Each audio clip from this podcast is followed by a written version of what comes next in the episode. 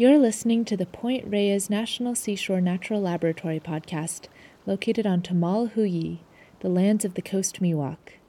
I'm Theodora Mautz with Point Reyes National Seashore Association, nonprofit partner to the National Park Service.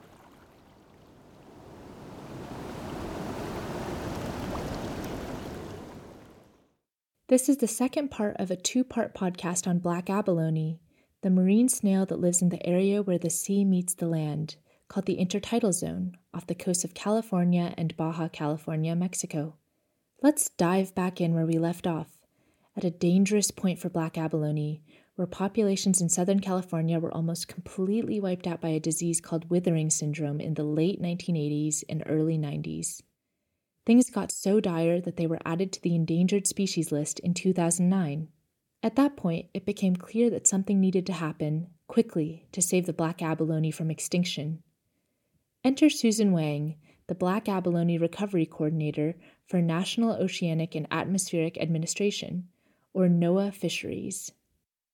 I was part of that a team to evaluate the status of black abalone. And we eventually, of course, decided to list black abalone as endangered under the Endangered Species Act. And so, following that, we worked on critical habitat. And then since then, I've mostly been working with um, with a team to develop the recovery plan for black abalone. And we finalized that last year um, in 2020. And so now um, we are currently in the phase of recovery implementation. So taking that plan and prioritizing the recovery actions.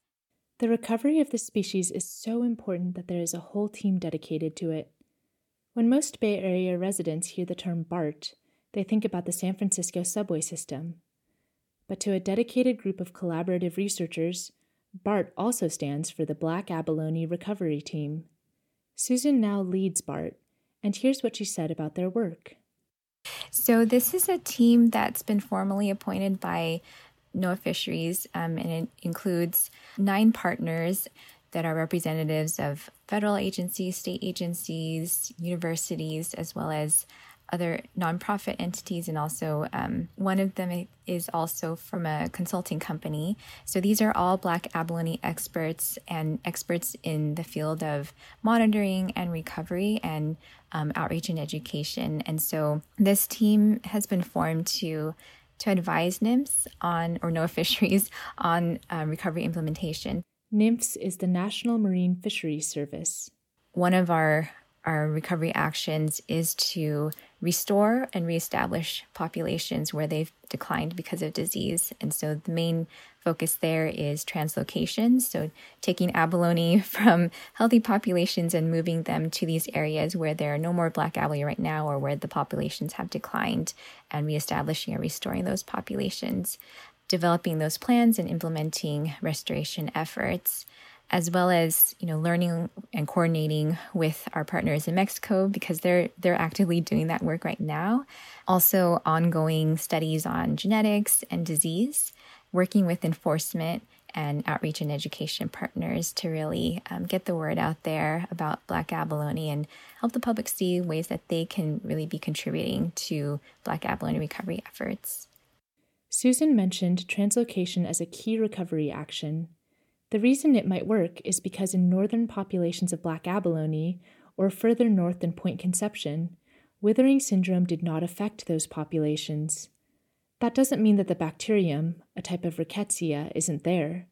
In fact, when researchers sample black abalone from any population along the coastline, every single one has the bacterium that causes withering syndrome, Here's Pete Raimondi, professor of ecology and evolutionary biology at University of California, Santa Cruz, discussing how that works.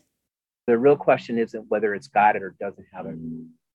It's why and when it's going to go rogue, meaning it's going to become really problematic and lead to the death or really a lot of disease in the animal. It's kind of like people. There's people, people have got all sorts of things on them and that are under control. Like all sorts of bacteria are all over you, staph is all over you, right? But for most people, it's not an issue. But every, but if you get compromised in some ways, or if you get stressed, then it can become an issue. And that's the same thing with abalone. Is that we think that every one of them's got rickettsia, but it doesn't really cause problems except under certain stressful conditions. One of those potentially stressful conditions is warmer water temperatures. That could explain why black abalone populations further north aren't dying from withering syndrome. And it checks out. Steve Whitaker, a marine ecologist working at the Channel Islands National Park, told me that he started seeing some populations of black abalone rebound in one site on the Channel Islands. But then, in 2015, two things happened that significantly raised water temperatures. We had a combo effect. We had not only one of the strongest El Ninos on record um, occur during that year, but during the same period of time, we had something called the warm water blob. And um, that was uh, somewhat of a mystery at the time um, as to why it was caused. But it was this giant um, body of water that was uh, much warmer than the surrounding areas. And then that warm water blob drifted around throughout the North Pacific Ocean. And it, in combination with the El Nino, um, really increased the water temperatures, which then had that um, ill effect on, on black abalone, as well as other organisms. Uh, it's, it's not good for virtually anything in the ocean except humans bathing on the seashore. you know, we like the warm water, but uh, everything else doesn't. And this 2015 event once again devastated the black abalone populations at the Channel Islands. What that means is that global warming poses a threat to black abalone because of rising ocean temperatures. And that was sad news to me because everything else about black abalone is unusually resilient against extreme changes in climate, just by being able to survive in the intertidal zone. Both Susan Wang and Professor Raimondi spoke to me about this. You know, you have to watch out for the waves so you don't get wet as well as dragged out to the ocean and just like what a tough environment that is. And and that's where they live you know. They um, they're a marine snail yet they can stay out of the water for hours in a day in the sun. And um, you know they're just amazing creatures and really interesting how they can stand. They're tough so they can stand all of this. It's resilient to things that you ordinarily would think would be problematic and that may be problematic in the future with respect to climate, which are things like increasing temperature, uh, changes in uh, pH, uh, oxygen. And that's because it, ex- it experiences all those things almost on a daily basis, you know, because it's in the intertidal. Things get hot, they get cold, um, they can go low pH uh, during upwelling, they can go low oxygen during cold upwell periods. So there's a lot of things that you think are going to be problematic in the future because of climate change. They're already adapted it. So they're they're unusual in that sense. So figuring out how to build back a population of black abalone that are resilient to withering syndrome and its links to climate change is the next big step. There's actually another aspect of climate change that has had a dangerous impact on black abalone populations, and it's not an intuitive one. It's big forest fires. Fires leave a ton of debris behind them, and in summer 2020, there were two very large fires in Big Sur, California. These were followed by a series of heavy storms in January 2021, which caused massive debris flows that traveled down to the ocean.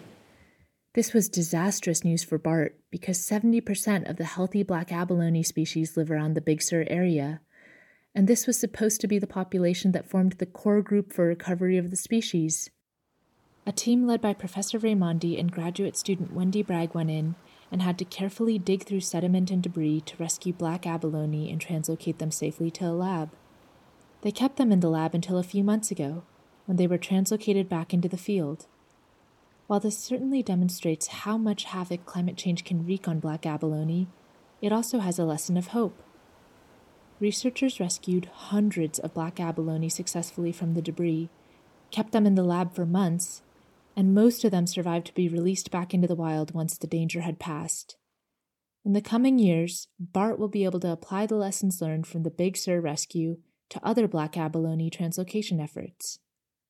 We talked a little about the importance of black abalone in the last episode, but let's connect that to conservation efforts. Why are so many different people, from academic researchers to federal agencies to even, as Susan Wang told me, guitar companies, so invested in protecting these snails? Well, the guitar companies can use abalone shells in their instruments, but in the other cases, it's less straightforward. Let's start with the ecological perspective. Here's Ben Becker, a National Park Service science advisor and marine biologist. So the black abalone um, being lost is, is one part of that puzzle, one piece of the puzzle that is a healthy marine coastal ecosystem. Um, I think that losing any individual species is really sad and a tragedy. But even before that, once species are just brought down to a really low level, they're no longer ecologically even really functioning. They're not serving as food for another species. They're not predating and grazing down algae as they normally would have in the past. So, thinking broader than just the individual species, which is important, um, it's really about preserving ecosystems in all the parts that we can so that we have healthy, functioning ecosystems for human use and enjoyment, but also for the value that they have in their own right, and also for the value of passing those down onto our next generations. The importance of black abalone to their intertidal ecosystems is clear. But what I wasn't expecting was that nearly everyone I talked to highlighted a different importance the cultural value of black abalone to humans. When we first listed black abalone and um, designated critical habitat, we we get public comments um, uh, as part of that process, and the most interesting public comments we got were, you know, from people who are just sharing like they remember as a kid um, going out with their families to the beaches and collecting abalone and cooking them up on the beach and you know having that that time together as a family. And those were great memories, and that was part of our culture in California. And because of the decline of black of black abalone and other abalone species, um, this younger generation growing up, we don't have that same experience. But abalone are really a big part of our culture in California, as well as for like the indigenous groups in California. It's, you know, abalone are a huge part of the culture there.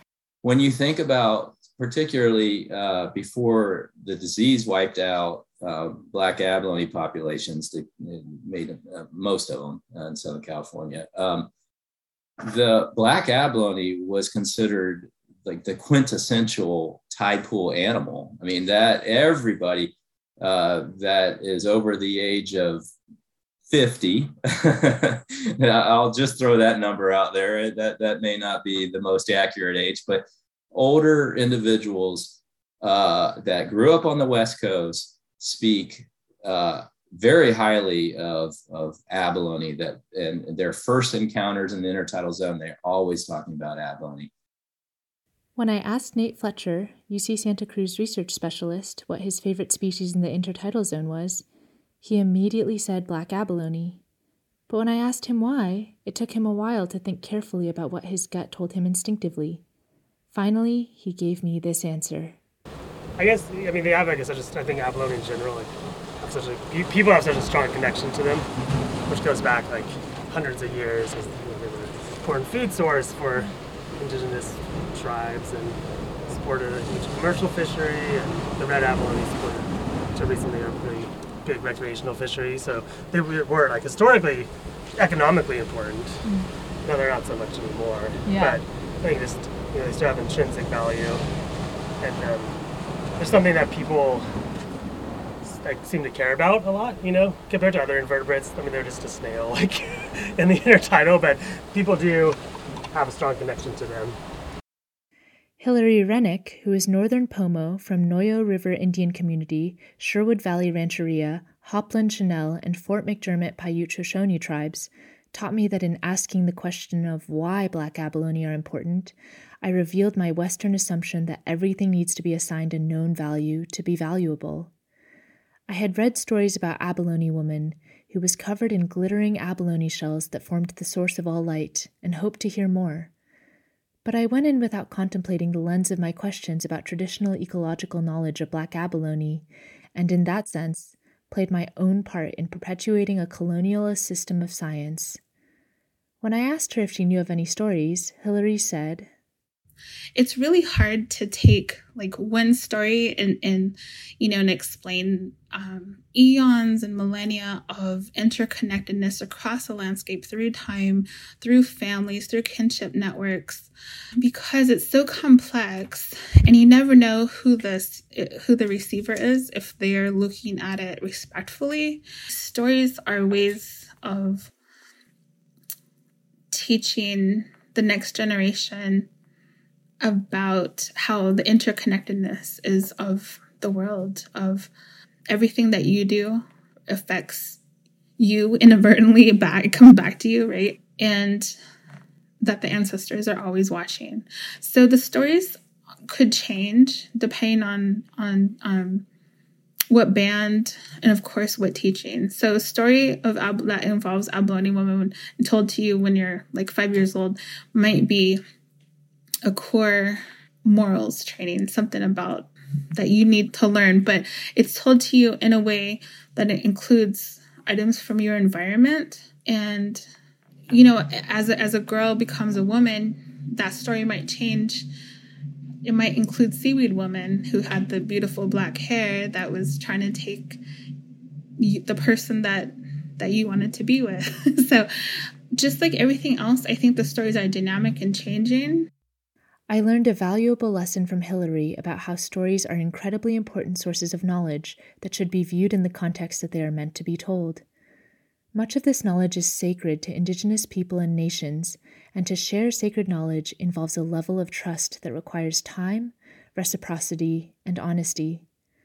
I hope that this podcast can serve as a building block towards that trust and be a platform for integrating Western science with traditional ecological knowledge, especially since this knowledge is so important but often kept out of Western scientific narratives.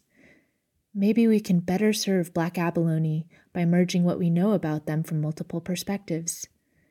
Hilary shared her thoughts on traditional ecological knowledge, or TEK. TEK. It's the knowledge of the landscape, it's the knowledge of how the the land, the air, the water, the cultural resources, the trees, right? Um, the upstream, how the biggest redwood trees are connected to the end of the river and the fish, and how the abalone, the abalone people have lived and traded on the landscape for millennia. It's really hard just to take one species out from the tribal worldview um, to to look at it independently. I think that's part of the problem too.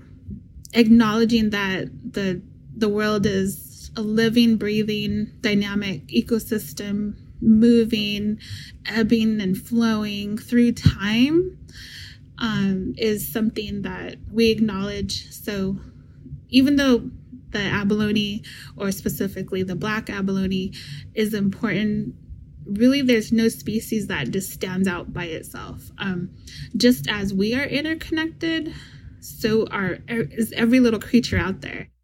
Luckily, there's hope for these little creatures, which have stirred the hearts and minds of humans for so long. Following the 2015 El Nino and warm water blob events that once again wiped out recovering populations, Steve Whitaker and other researchers started seeing exponential increases in black abalone in multiple sites at the Channel Islands. Although the reason for this is not fully known, and we have not seen the same exponential growth in other parts of the California coastline yet, some think it may be partly due to a viral phage that can predate upon the bacterium that causes withering syndrome. More research is needed, but most of the people I talk to are hopeful for the future of black abalone. So I do have um, an optimistic view of restoration of black abalone, and, and part of that is because um, given enough protection, enough time, they're doing better in Southern California. So I think that a big theme of continuing to protect, nurture, and not damage our healthy California coastal marine ecosystems and not putting too much stress on them, um, direct stress that we might put on them through too much use or too much extraction. We also have indirect stress from climate change that's going to take a little longer for us to, to get a handle on, but trying to minimize all of those impacts so that when pressure is alleviated on something like the black abalone due to the withering foot syndrome or due to poaching, um, they can quickly respond through their natural processes of reproduction. All in all, taking all that together, um, I have a very positive outlook for black abalone in general. Um, the issue will be um, along Southern California, where we're very, seeing very few individuals uh, present, we are going to have to replenish those populations. I, I believe. I don't know that they will recover on their own, just based to on the fact that their individuals are spread so far apart. But that being said, we did have um, uh, we do have examples on the islands where we never found abalone for years in a row, and then all of a sudden they started showing up. So uh, I'll leave it at that, and hopefully leave it on a positive note. And I'll leave it at this. I hope that you, dear listeners, can take away two messages from this podcast. First, a better understanding of the story behind black abalone, and second, a greater sense of kinship with this amazing creature who deserves our concern and our care because of its beauty, its resiliency, and above all else, the very fact that it exists in our dynamic and interconnected world.